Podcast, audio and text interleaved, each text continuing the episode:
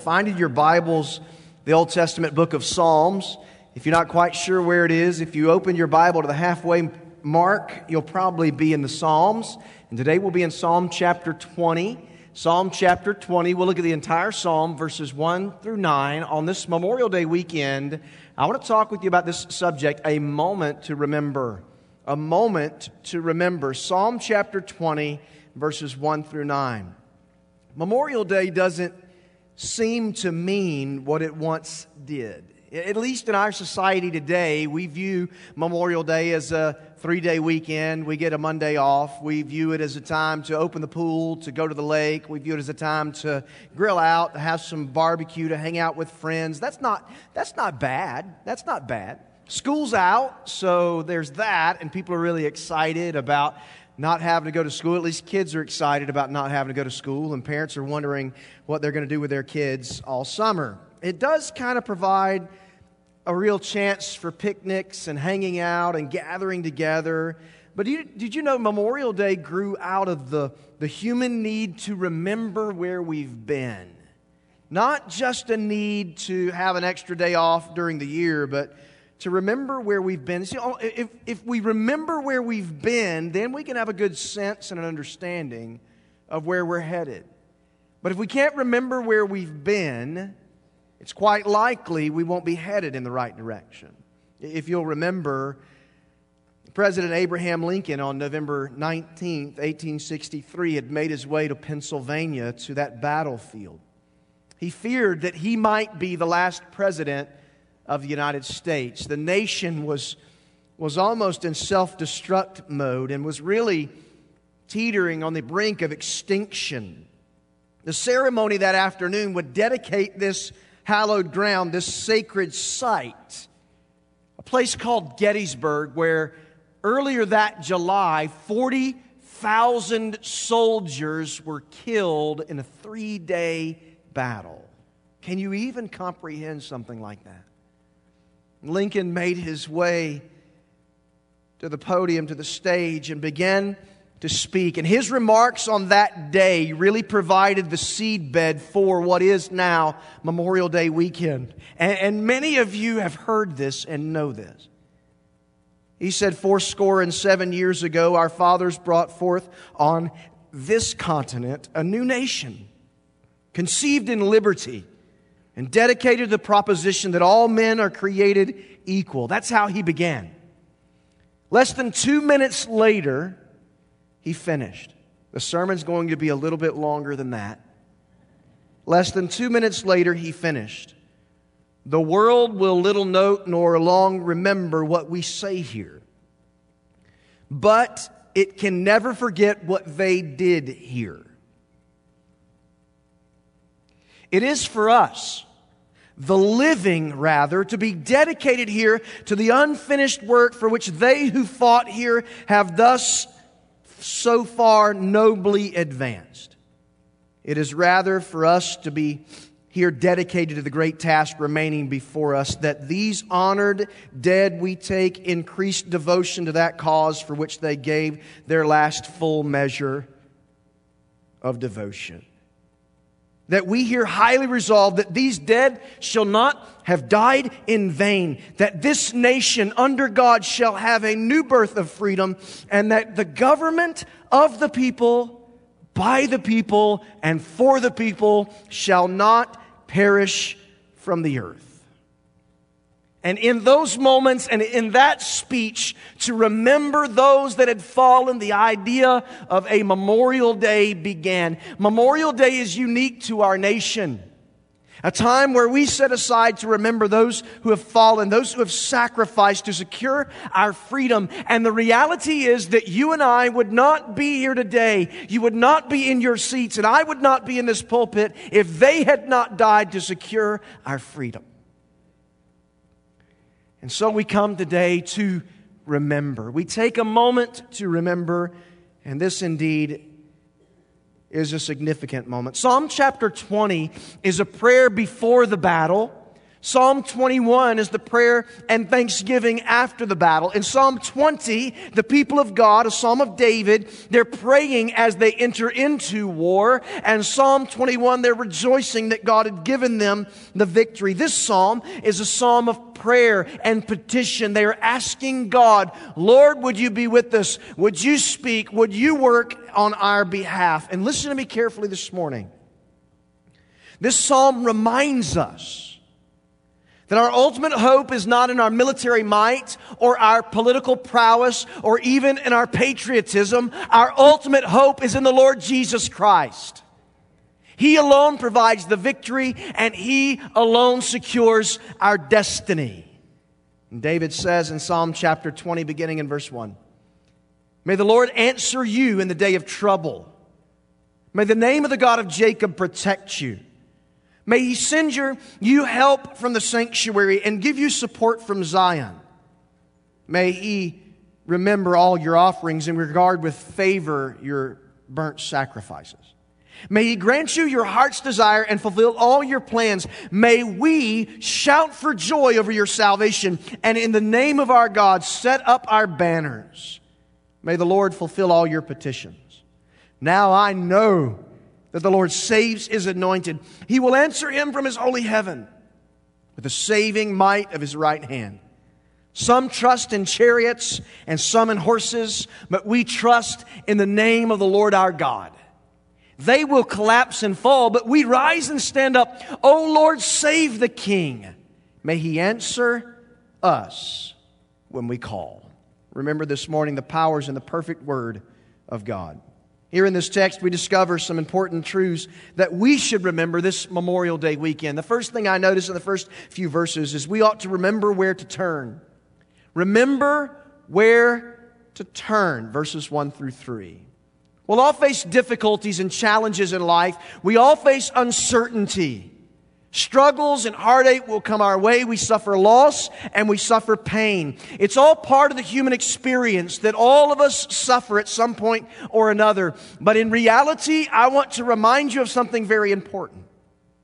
What makes the difference in our troubles and our sufferings is where we turn. In the, in the midst of uncertainty and difficulty, what makes all the difference is where to turn. In verse 1, the, the people pray. They pray that God would answer the king's request. They pray that God would work on behalf of his people. They pray that God would show up in a mighty way and give them the victory. Look at what it says in verse 1. May the Lord answer you in the day of trouble. May the name of the God of Jacob protect you. They are praying for protection and for peace as they enter into battle. They prayed that God would answer their request. Notice the Bible here refers to him as the God of Jacob. It's interesting if you do a study on the names of God, you'll discover how those names are used in various contexts throughout the Old Testament and the New Testament. And one of the things about the name, the God of Jacob, it reminds us that it is an incredibly relational and personal name for God. There are many names used for the Lord. The Lord of hosts speaks of his might his military power and his victory. But this name, the God of Jacob, refers to a very personal and relational God. A God who is near, a God who works on behalf of his people, a God who is close to those who are brokenhearted, and a God who gives strength to the weak. He says, May the God of Jacob protect you. May the God who cares about you, may the God who gives you strength, may the God who can deliver you in your trouble. Notice the prayer. If your Bible is like mine, almost every verse, verse 1 through 5, almost every verse begins with one word, may.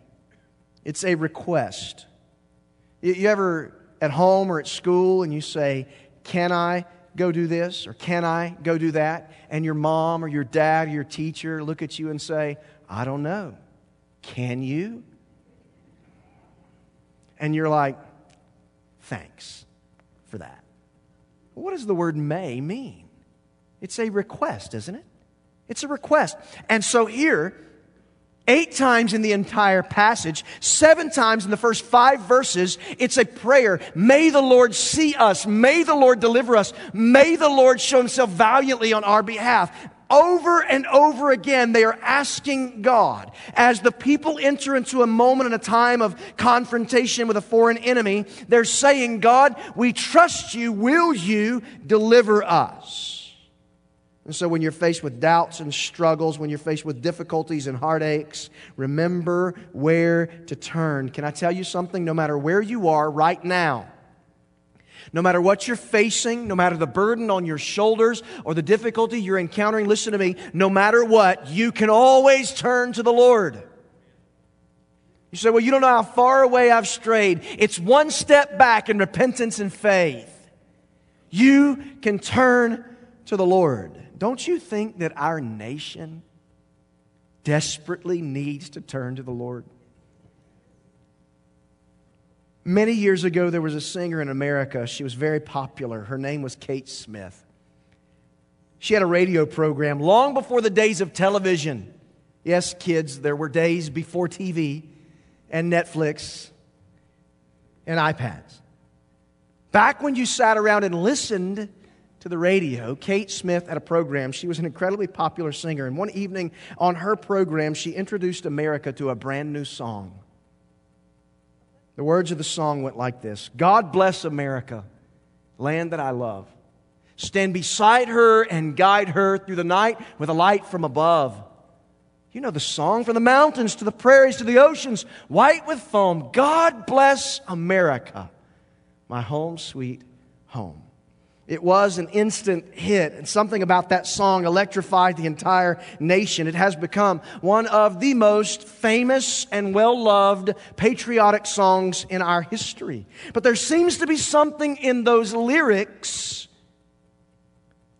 that's an indication that we as Americans desperately need the blessing of God that at least at one time or another, we recognized that we can't do this on our own and we need God's might and God's strength and God's power. That we have been blessed by God and we need to say, God, would you bless America again? If you'll remember after September 11th, 2001, a nation that had constantly been pushing God out of the public square, out of the public school systems, and out of the courthouse, and out of the White House. A nation that had constantly been pushing God away once again said, God bless America, at least for a few weeks or maybe a month or two. then we went back to our regular daily lives we know that we must have the blessing of God on our country, on our families, and on our churches. Psalm chapter 33 and verse 12, you need to know this verse. It expresses this sentiment when it says, Blessed is the nation whose God is the Lord. If you want to be blessed as a nation, make sure the Lord is your God. The problem is, we have created so many other gods and so many other fashions that the Lord is no longer God in America. If you believe the Lord answers in the day of trouble, when it's time to turn somewhere, you will turn to Him. So we need to remember where to turn. Number two, remember how to trust. Verses 6 through 9. Remember how to trust. If we're honest, it is easy to trust in our own abilities. No matter how strong or weak we are, Sometimes automatically we rely on our own strength or our own intellect or our own ability. If we're not careful, we'll turn to ourselves or our own devices or ideas. At least it seems to be easy to trust in the things that we can see, right? It's easier to trust in the things we can see. It's it's easier to trust in the things that we can verify. It's easier to trust in the things that, that we can understand. Sometimes it's hard to trust in the Lord, but that's exactly what we must do. If we're going to remember what God wants us to remember, we have to remember how to trust in Him. Look at verse 7 and look at verse 8. Some trust in chariots and some in horses, but we trust in the name of the Lord our God. They collapse and fall, but we will stand upright. The nation of Israel, God's people, they're about to go into battle. How many chariots and how many horses does the opposing nation have? There's no telling. In fact, foreign kings, that's how you measured their strength and their ability, right? It was their armaments. How many soldiers? How many horses? How many soldiers on horses? How many soldiers with a horse and a chariot? How much military might did they have? And that almost always determined the battle. But don't you remember that when the Israelites are coming out of Egypt and they walk on dry land right through the Red Sea, and then the, the Egyptians begin to give chase, and then they're consumed by the waters. God delivered. Some trust in horses, some in chariots, but we trust in the name of the Lord our God. You remember when Gideon and his army, 300 strong, gather around the encampment, and God says, I don't want you to have a horse, I don't want you to have a chariot, you don't need a spear. Listen to what you need. You need a light, you need a trumpet, you need a pitcher.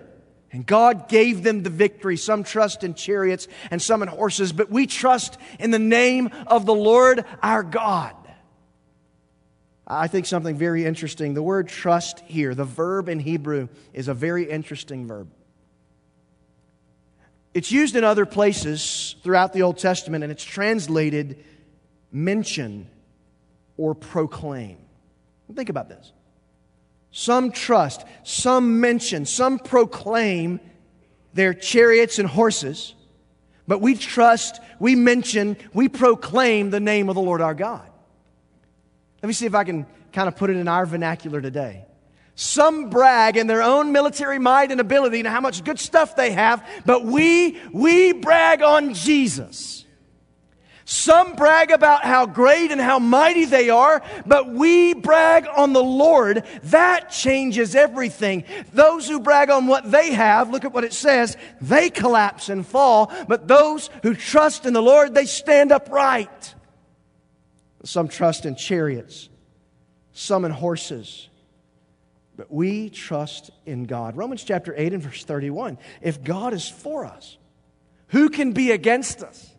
You say, sometimes I feel like I'm alone. If you're with God, you're always in the majority.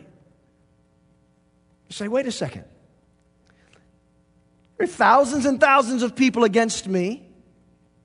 Elijah felt like he was all alone.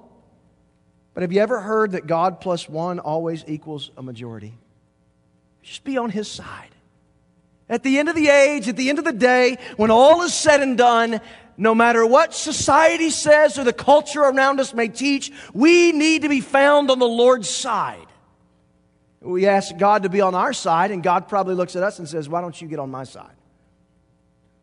Some trust in chariots and some in horses. We trust in the Lord. I think it's interesting the people had prayed in verse 1, May the Lord answer you. And the king says in verse 6, He will answer. Aren't you thankful that God answers us when we call? That He doesn't ignore us? That He pays attention? That every time we reach out and call in the name of the Lord, He answers. America has come a long way from the early days when our leadership was quick to profess our trust in the Lord. You see, you want to you want to really give a test to a nation. You want to really give a test to a person. You don't give them adversity, you give them prosperity. If you want to really test a person's character or a country's moral fiber, it's not in those moments of adversity, it's in the moments of prosperity. And how do we deal with the prosperity that we've experienced as a nation?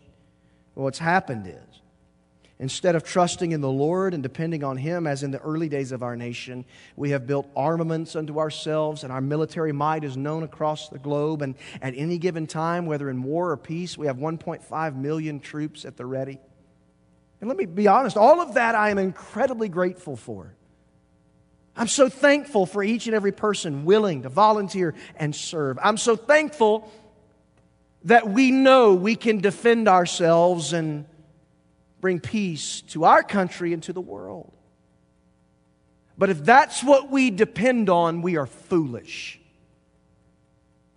If that's where our peace rests, we are foolish. If we look to all of our military might and all of our generals and all of our political leaders and say, wow, I'm so grateful because now I have peace. Listen to me carefully. If you trust in horses and chariots, you will fall. We trust in the name of the Lord our God. We stand upright. Far too often we trust in our modern day horses and chariots. David said, I'm not going to trust in that. You know, God had given the kings of Israel instruction not to build up armaments. Solomon completely disobeyed that instruction. Why? Because he wanted them to know you can trust me, not your stuff. It'd be better for America and the world. Listen, it'd be better for America, the world, and the West and every nation if instead of great politicians or great scientists or great military chiefs, we just had some spiritual giants leading our country. Could you imagine?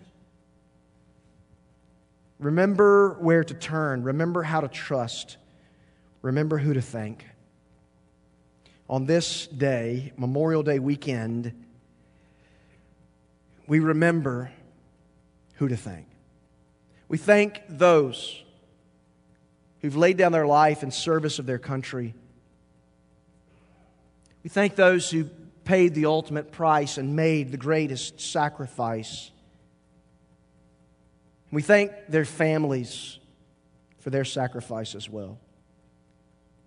But in verses 4 and 5, Psalm chapter 20, the people of God and King David are thanking the Lord in advance for the victory prior to the victory even being secured. They prayed that God would bless their plans. They prayed that God would bless uh, th- their military strategy. But prayer and planning must go together. The central verse in this psalm is verse 5. May we shout for joy over your salvation, and in the name of our God set up banners. May the Lord fulfill all your petitions. Remember, Psalm 20 is before the battle. Psalm 21 is after the victory. And so what they're saying is, we're going to believe and trust not in horses and chariots. We're going to trust in the name of the Lord our God, and He will deliver, He will rescue, He will save. And here they are, worshiping the Lord and thanking Him for the victory even before He gave it. That's faith. That's trust. The theme of salvation, the theme of victory is repeated again in verse 6. The Lord saves. Again in verse 9, save the king. How can a nation plan properly if its leaders, its lawmakers, those in the court system, if they refuse to acknowledge any kind of dependence upon God? How can we lead a nation, a country, a school system, a university, a community. How can we lead that properly if we refuse to recognize our great dependence on the Lord? The people of Israel, their king, may the Lord save. Look at this now. These are some verses put together throughout this chapter, but look at it. May the Lord answer you. May he send you help. May he remember. May he answer us when we call. And the Lord did answer. No, the verse says, Now I know the Lord saves. We, sh- we shout for joy over your salvation. We shout for joy over the salvation of the Lord. They're praying, Lord, would you answer? And then they say, He does answer, and we rejoice. Far too often we cry out to God in times of trouble and then forget to praise Him in times of victory. Don't we? God, I need you. I'm desperate. But then in good times, moments of prosperity, we forget. There's a famous painting of George Washington at Valley Forge. Most likely, each and every one of you have seen this painting before. The painting is after his defeats at Philadelphia and Germantown. His soldiers had little food, hardly enough clothing. The weather was cruel. Many soldiers didn't even have food. They were living in mud huts. Many were dying because of disease. The Continental Congress could not even supply them food to eat. The picture shows George Washington kneeling in prayer right there by his horse. I remember just a couple of months ago being in Washington, D.C. at the Museum of the Bible, the original painting of George Washington kneeling to pray at Valley Forge right there on the wall. So, how did we go from that? The leader of our nation in desperate need, praying to God, to a couple of hundred years later, a few decades ago, saying that we can't even utter this prayer in our schools. Almighty God, we acknowledge our dependence upon you, and we beg your blessings upon us, our parents, our teachers, and our country. Ruled unconstitutional. America has been the recipient of so many blessings from the Lord. Our forefathers prayed and God answered. We asked God to bless us, and that's exactly what He did. But instead of praising God for His blessings, we've forgotten Him.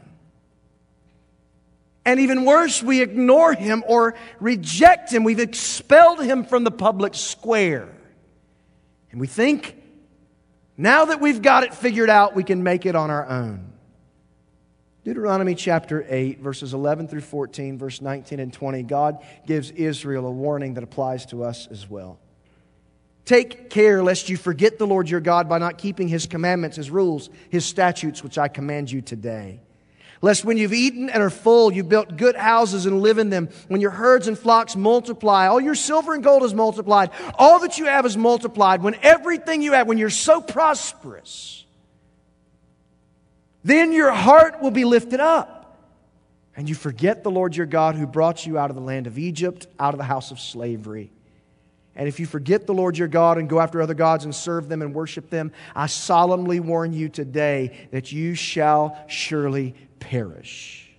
Like the nation that the Lord makes to perish before you, so shall you perish because you would not obey the voice of the Lord your God. We need a moment to remember. To remember where to turn, to remember how to trust, to remember who to thank. And this is true not just of our country, but it's true of each and every individual, every person here. All of us at one time or another take for granted the goodness, the grace, and the blessings of God. If we're not careful, there'll come a moment in our lives when we get so accustomed to His blessings that we believe we deserve it. Be careful. Lest when you've got everything you want, you forget the Lord your God. Remember where to turn in moments of trouble and distress.